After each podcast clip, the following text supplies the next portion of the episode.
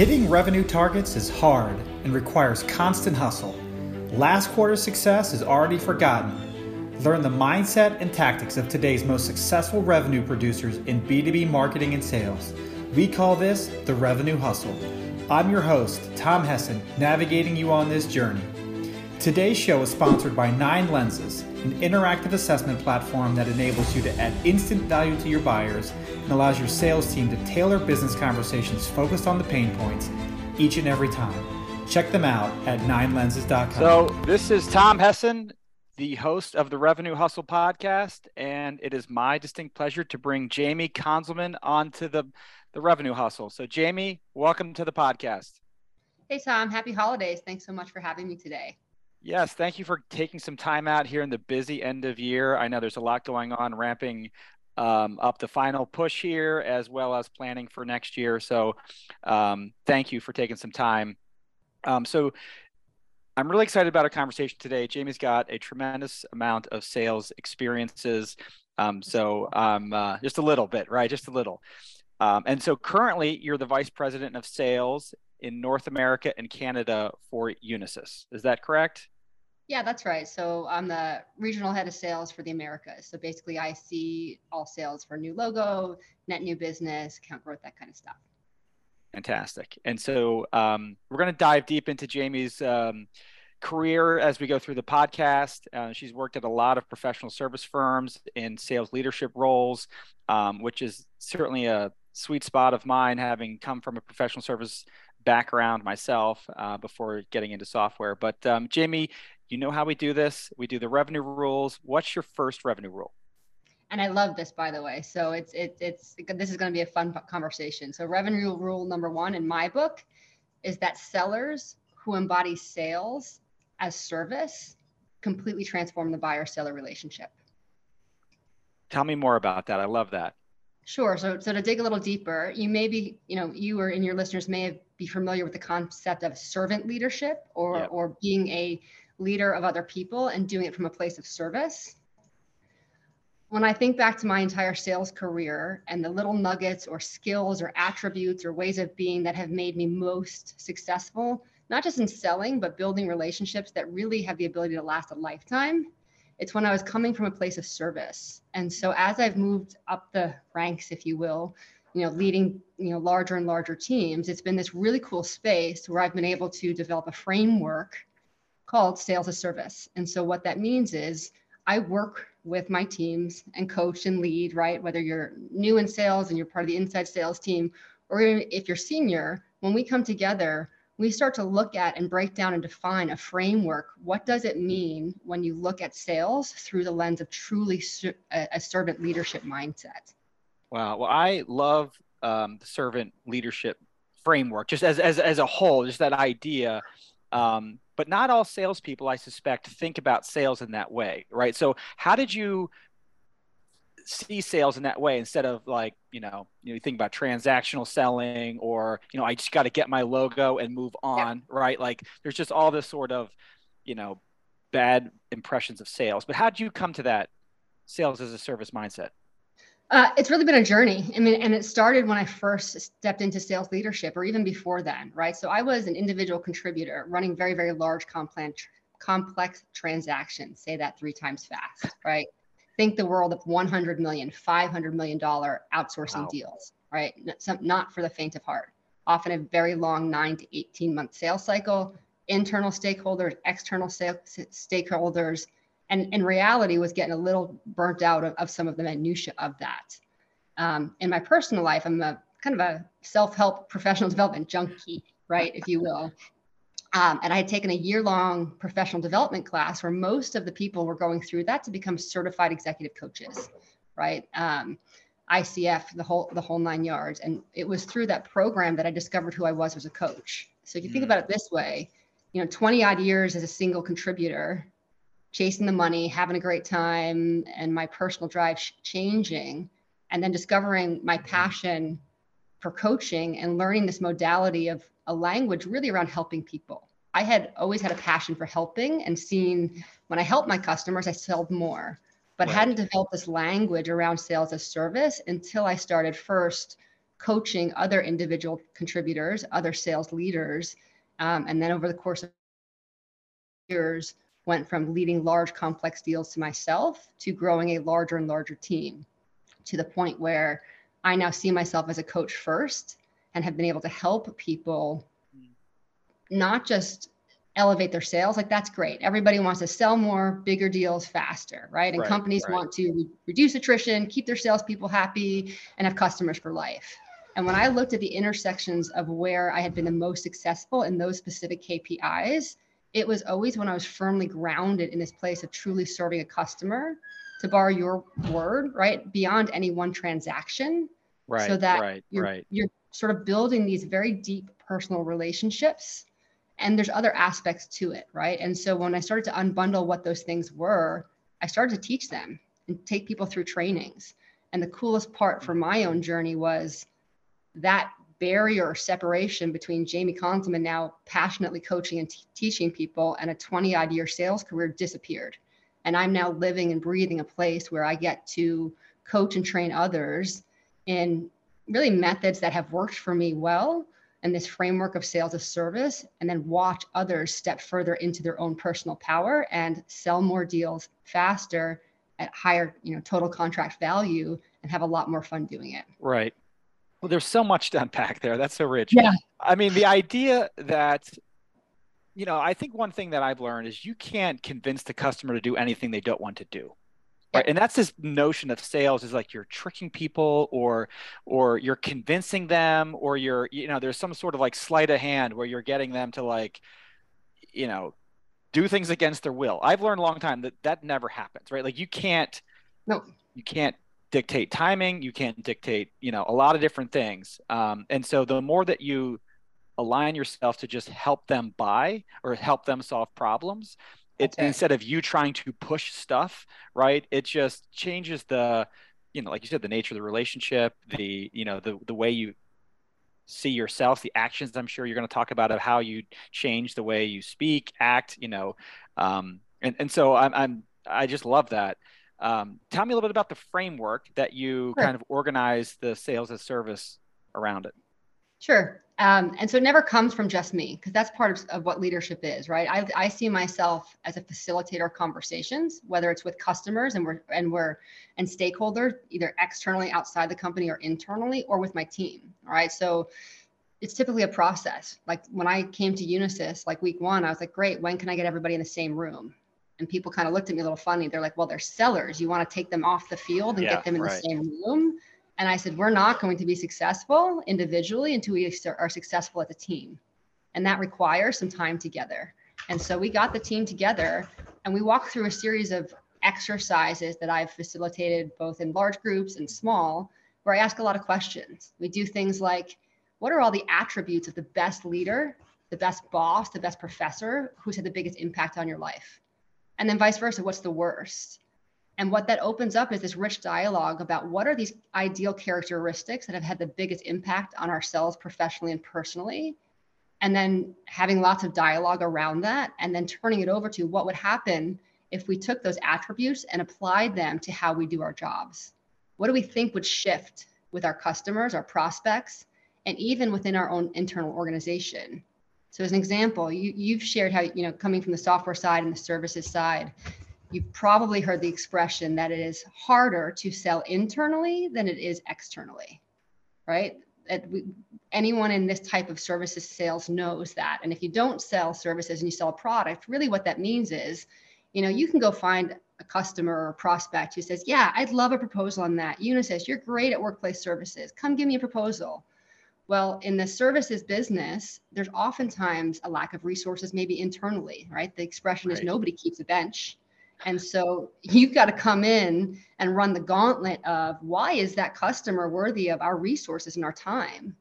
And it's not because people are picky or they haven't done appropriate resource planning, but in the services world, it's often at least one percent of the total contract value in terms of an investment in time and resources to bid on something, right? So if it's a one hundred million dollars deal, right, one percent of that is what's going to cost us.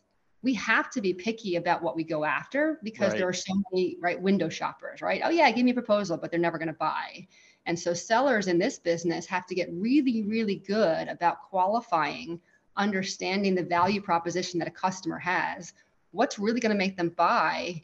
And at those dollar price points, it's not just a director and a V P. It's likely a board of directors. There could be an outside consultant. You might be talking about a stakeholder map of twenty-five people. Right.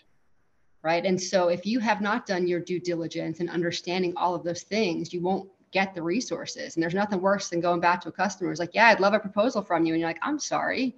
The powers that be said, we can't do that, right? It's not the right time. We don't have the right resources. You're not the right fit, right? Because that burns bridges in the marketplace for, for years, yeah, right? right.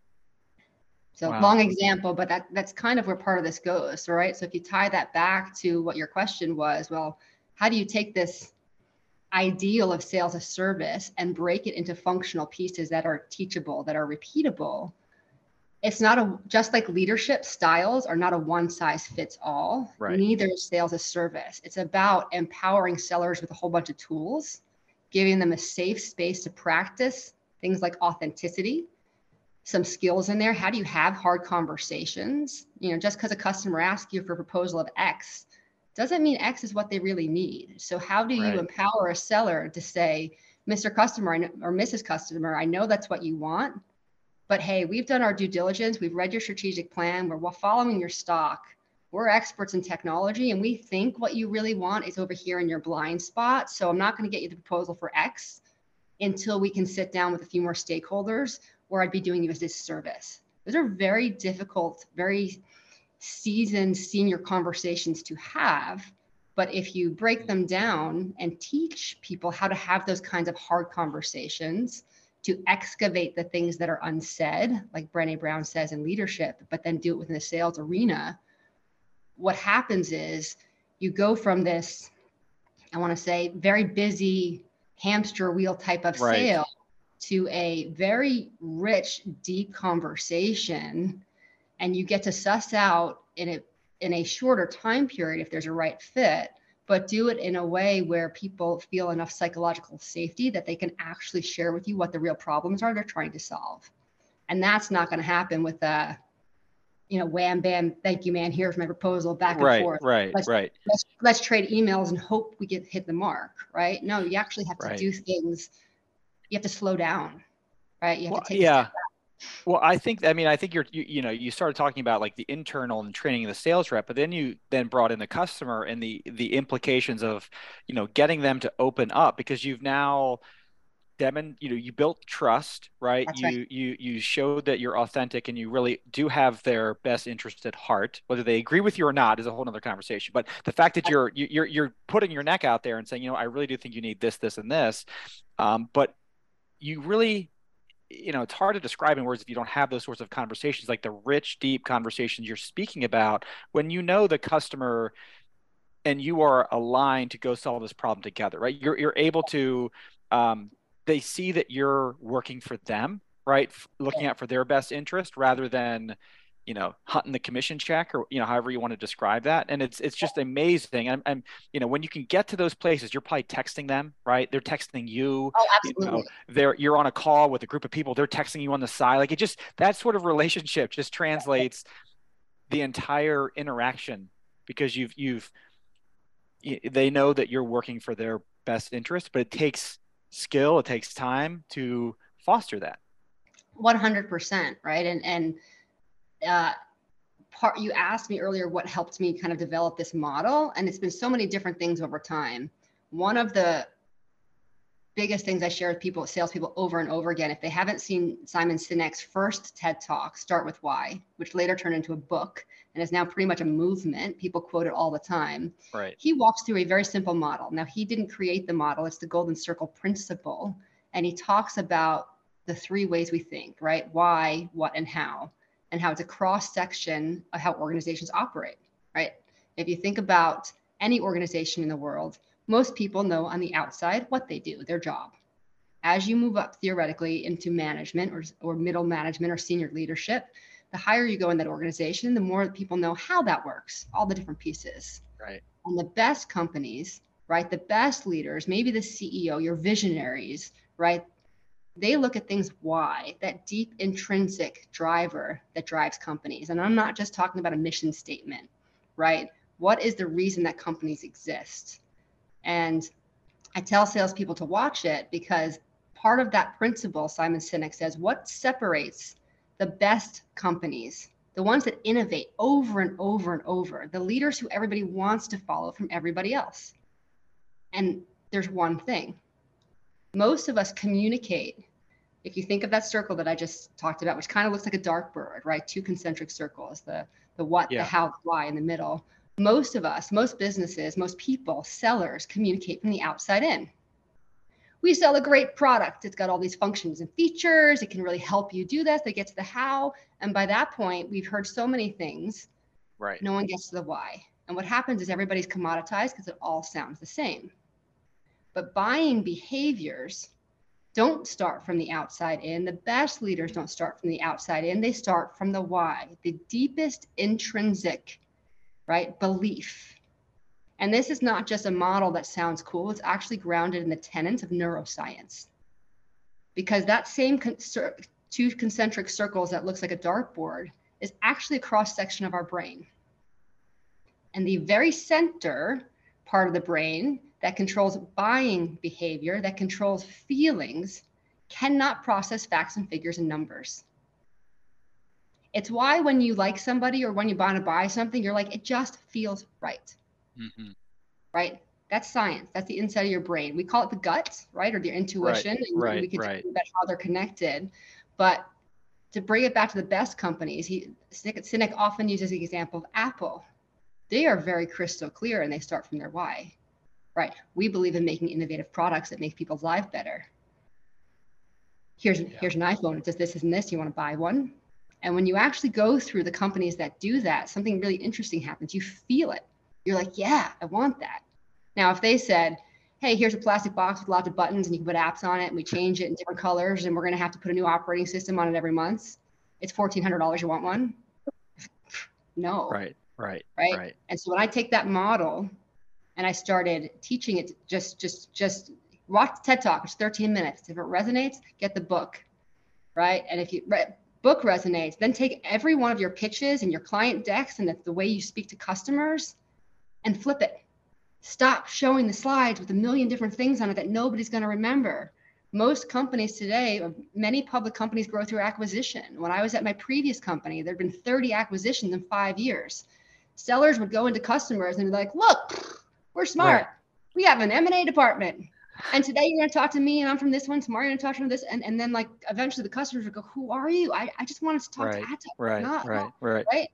But if you forget all of that, the hows and the whats, and you come in and you say, we believe technology, technology powers progress. I've looked at your ten K. I've looked at where you're missing in the elements. And I think I can help you get there by these three things. Can we have a meeting? It completely no, transforms the way you're having a conversation. You know, the Zig Ziglar back in the day said people don't buy, people buy from their friends, right? People buy from people they like.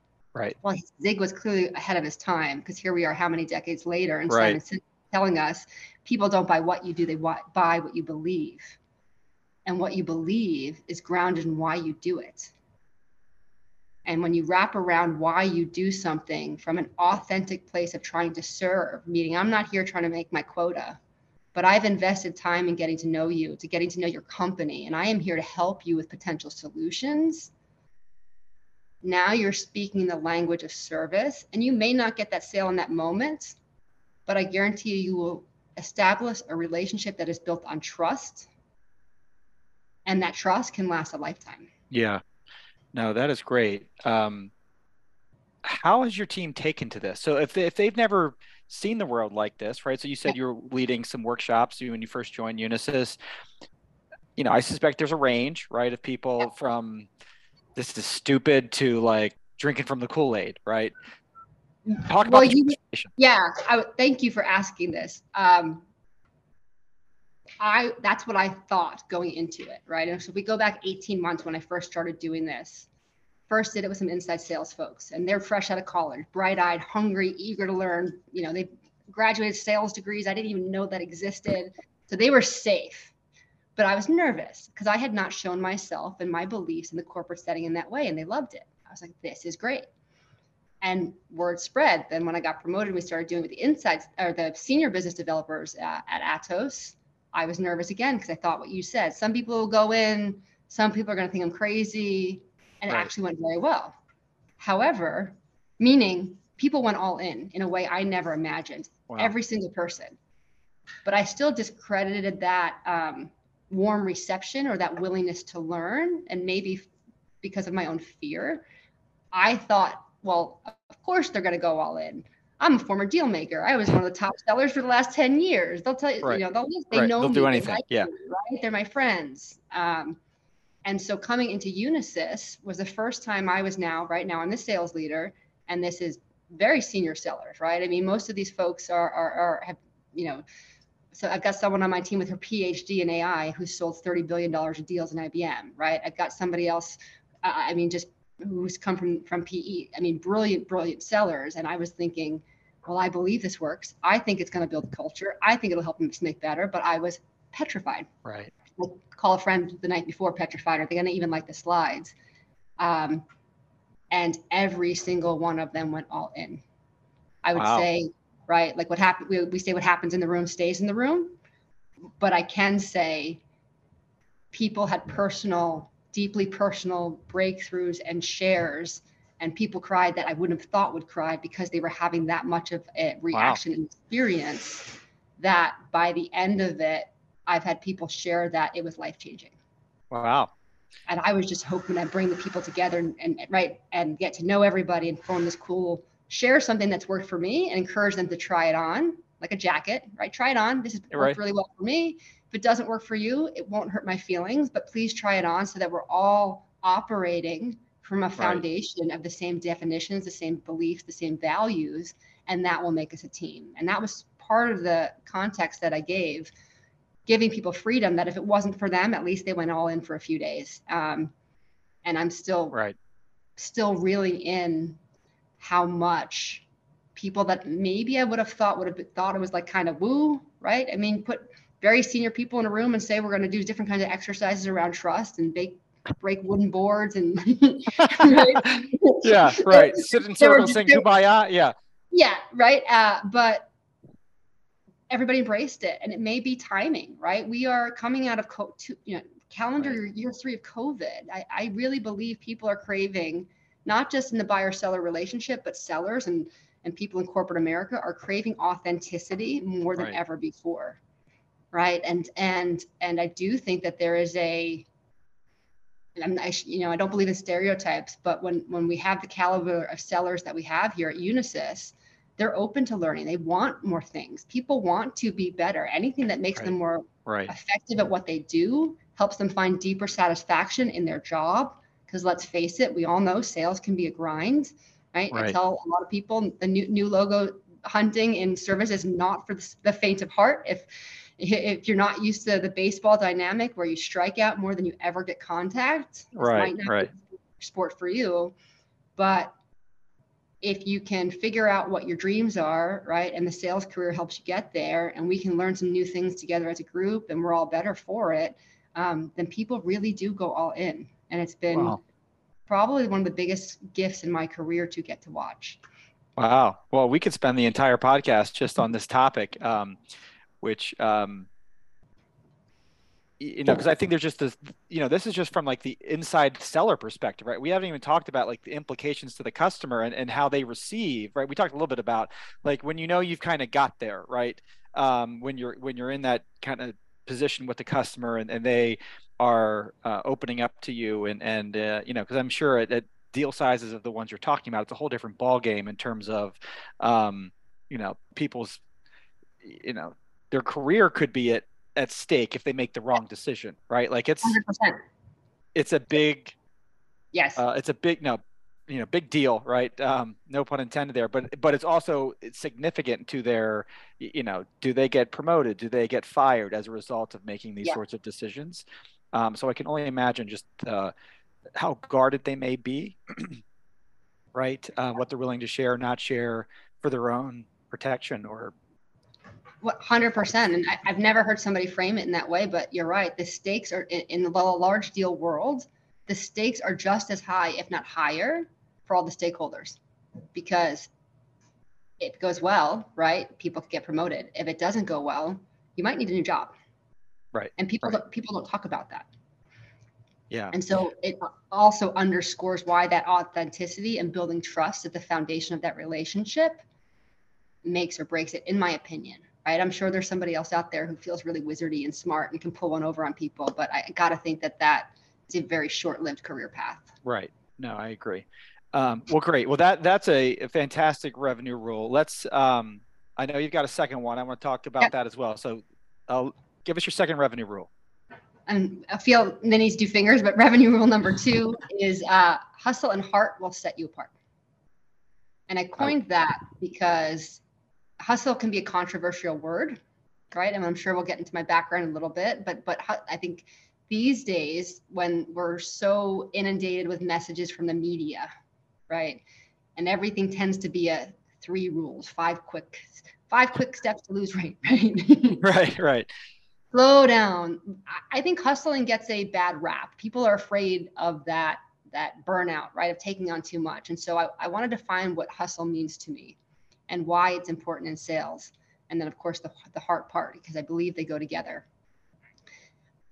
When I think of hustling, I think of it in the athlete mentality, right? I was not an athlete growing up. I wanted to be desperately. I was one of those chunky kids who used to like press my nose through the chain link fence and get the little eyes around oh. my eyes. Like, right, mommy, why can't I play soccer? Right. And she's like, it's five thousand dollars per club and you'll play when you're older and it's free in school. Well, we all know how that works, right? Right. If you live in a town where the kids play soccer since they're five, when you go out and you're twelve and you don't know how to dribble soccer right. ball, it's not going to work it's out hard. So well. But I share that little story because in my thirties, I became an endurance athlete. And today I have done about a dozen Ironman races, right? The oh my gosh. Athletes World Triathlons. And it was endurance racing that helps me crystallize this concept of hustling. And and I love sport because it's a great metaphor for life and, and for selling especially. And when I think of hustling, what I think of is moving with a sense of urgency, always kind of moving the ball forward with whatever your end is in mind. So in large deal sales, that end in mind sometimes is getting to that next sales stage. Right. And and and hustling is important because if we don't move with a sense of urgency, buyers are very finicky. I remember not ten years ago, if a customer wanted a large proposal, it was normal. You got a month, you got two months. And over time, that time period has shrunken. It is not uncommon now for somebody to say, hey, we just need a rough estimate and a proposal and we need it next week. And you might be talking about something that requires fifteen to twenty resources, four levels of approval in your organization, right? right? If you can't figure out how to move the ball metaphorically down the field or how to orchestrate a large complex team of stakeholders like that with enough urgency that you become prioritized, they understand exactly what you're trying to accomplish with the customer or the prospect, you won't get anywhere. And we're, I think I think companies are seeing that now. Companies, very large companies, are struggling to, to keep pace with this market demand of, I call it the Amazon effect, right? Here's my phone, right. I buy. And, and right. we do it as consumers, and enterprises have started consuming cloud services that way. Oh, let me go get, you know, it used to be, I had to call my rep, somebody would order me a server, they'd stand it up in the data center, we'd, we'd rack, unbox it, rack it, stack right, it, right? Right, right. There was a process. And Amazon and Google, if they've made that push of a button, right. So that's shifting the expectation and creating less patience for people who want turnaround. So if you cannot move quickly, you will not be successful. But there's this concept of, you know, hustling in that I ground it in heart because you'll have to have good intentions, because if you don't, right, you might end up with a, a big mess on your hands, right? It's yeah. not about speed for speed's sake. Speed, accuracy, and intention have got to be aligned. Um, and that's a tough thing to pull off. I mean, I don't care if you're just selling one piece of software, right? Or a certain single product, single service, or something complex. The agility that is needed um, to keep pace with today's business, I think, is underestimated by a lot of this, I'm not going to say media noise, but a lot of this um, different perceptions or different interpretations of what this word hustle means. Yeah, yeah, because I think, again, I we're, we're the revenue hustle here. And I think the idea that hustle equals urgency, I think is, I, I don't know that I've heard it described that way. Um, so I, I do love that. And because, you know, most times hustle feels like I got to make a thousand cold calls today. I have to uh, stay up from ten a.m., you know, from sun up till midnight, grinding my way through everything that I need to grind through. And I'll do it every day, seven days a week, and I may die as a result, right? Like that's, that's, I think what the connotation is. And you're not saying that. I think the urgency is, you know, the customer has urgency. We have to match or exceed their expectations as it results to urgency.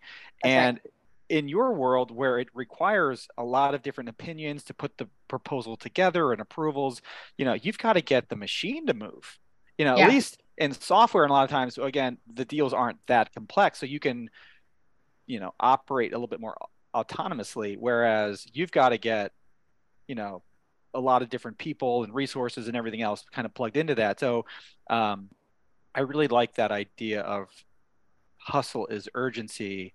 Um, and I say that to my team as a small company is like, people choose to work with small companies for a couple of reasons. One, we can be more innovative, yep. And we move a whole lot faster. So we can't for a second take our foot off the urgency.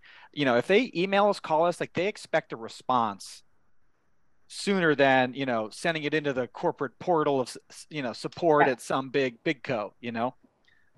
Absolutely. And if I can underpin it even further, to me, it's not just speed, but it's agility, because they're two slightly different things. You know, in the athlete world, if you were playing, you know, field hockey or soccer, um, you know, the agility is when the coach is like, all right, you got to stand on your, or even volleyball. My wife is a, a teenage, coaches teenagers in volleyball, right? They got to stand on their front feet and they got to be ready to react, right. Which is the way it's coming. And so what that means applied in the services world is, right, I mean, perhaps customer wants X. And the way all of your stakeholders interpret X is they're price shopping. That's not really, they don't really want X. They're just wanting a proposal, right? There's all of these different interpretations of that one thing. Yeah. And your job as salesperson is to know, right? Well, is that really X? And if it is really X, how do I get all of these other stakeholders on board? And that takes that hustle and agility, because you have to be able to reposition, right, what that means and get their buy-in even just to move forward. And so it's right. It's acting quickly, but also being, um, my phrase that I use all the time is uh, steady vision, flexible means, right? If that's the deal you want to go after and you have that relationship with the customer, you've got to have flexibility in how you approach it with all of your different stakeholders, right? Or it could be cut down. And so that could mean adapting your message. That could mean, you know, planting the seed with these different people before you go back to find out that X is, right? There's nothing right, better sometimes right. than, you know, the finance guy says, well, we're not doing it unless they say X. And you're like, great, I'm having that meeting today.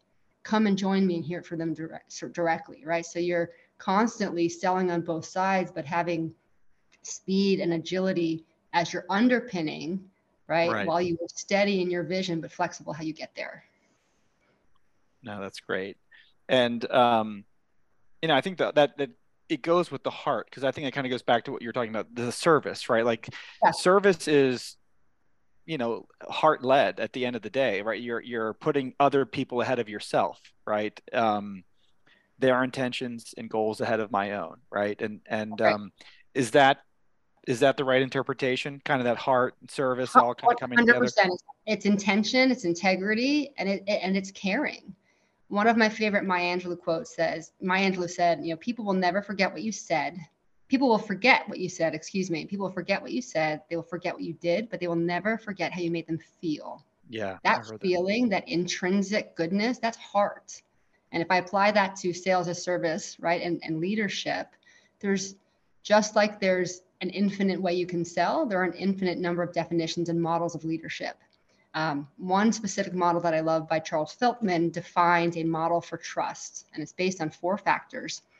Um, and of the four factors, which I won't going to go, go through the whole thing right now, he says if, if any three of those are missing, but caring is there, trust can remain. Mm. People want to know that you care, whether it's your prospect, whether it's a team, whether it's a colleague. And so that's why, to me, like if you're moving quickly and you're acting with good intentions, like there's that integrity piece, and you're doing it from a pure heart that you care, those are the people, the sellers that are able to move mountains. Yeah, no, that is great. Um, wow. So again, hit it out of the park. Um, thank you for sharing that. And, and, and we got yeah. some quotes to, to take down too. So that was, um, that was awesome. So tell us a little bit, Jamie, how you got into sales. It's a very open-ended question. Um, and, and I'm happy to. My career path to selling services was completely non-traditional. Um, I started my career selling on the stages um, behind the closed doors of America's greatest strip clubs. That's the tagline. Wow. I actually published a book this summer that shares that part of my story that had been a, a secret for a long time. Um, but I'm sharing it because it's important, right? Um, you know, many people would hear my story of, you know, graduated high school at sixteen, you know, scholarship kid early, hard charging on my way to vet school, and I lost my academic scholarship. And, you know, dancing allowed me to stay in college, but I don't do anything small. So I didn't just stay at the local club as a house dancer going through school. I ended up um, finding a mentor. She was North America's most published centerfold at the time. Um, and she took me on tour with her to tour the circuit. So I learned how to build a wow. business as an adult feature entertainer at nineteen. And I say that's the start of my sales career because our biggest revenue streams were not table dances, lap dances, you know, club fees. It was all the merchandise we sold. Huh. It was golf towels. It was baseball caps. It was, you know, autographed pictures. And then we would package them up, right, and have different taglines for them. And so I really credit that world with not just, you know, teaching me a lot, but there were definite gaps I had in socialization and communication and self-worth that I found in a very non-traditional environment, largely through the conversations I had with customers who happened to be a lot of different levels of businessmen. Wow, that is non-traditional. So how yeah. did you get, how did you, how did you, I guess, go from there to B two B world? Sure.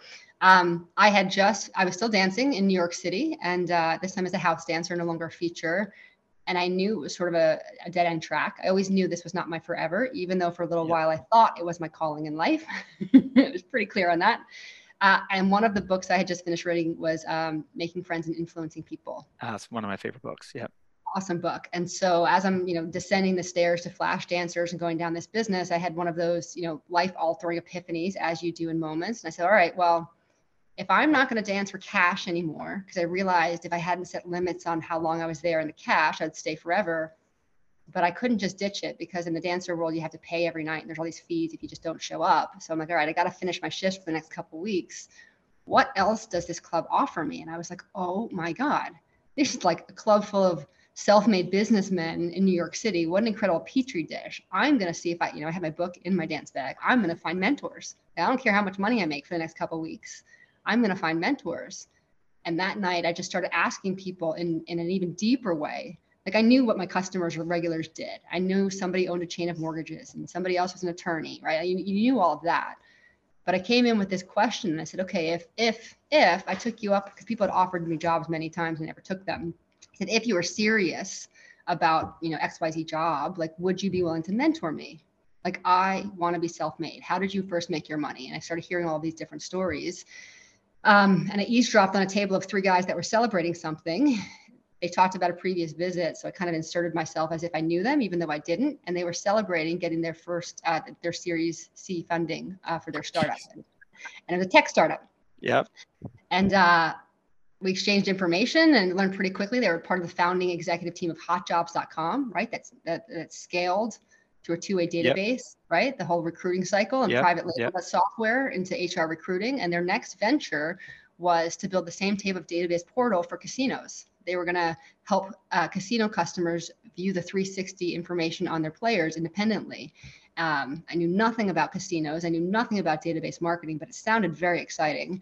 And so I said, I want to work, I want to intern for you. And they gave, they said, great, show up tomorrow at nine a m And so I worked my shift that night. Went home and quickly Googled interview appropriate tire. Didn't get it quite right.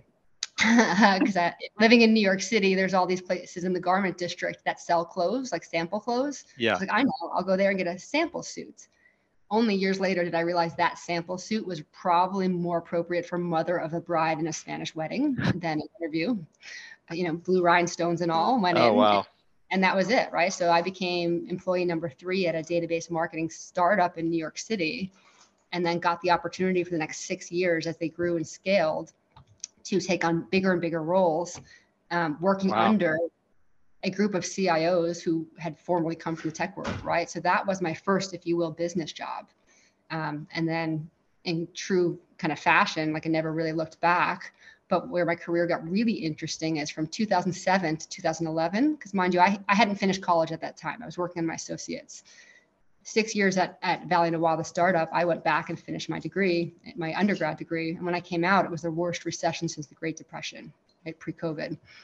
And Vegas got hit really hard. So for the next three and a half years, I got laid off four times.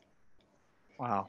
What, but what was really cool, it, you would think it would be hard, but because I've stepped backwards and forwards so many times in my life, and I'm a salesperson at heart, I was and came through a startup that had been funded by, you know, the Hot Jobs guys. Like I knew yeah. recruiting inside and out.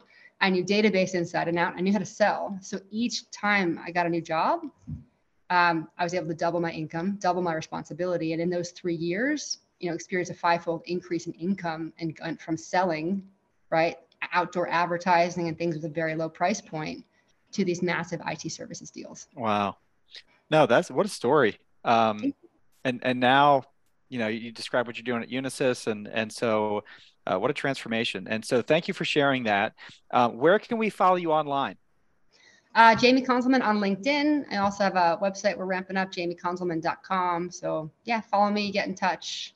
Um, you know, would love to hear from you. And my new book is now selling on Amazon.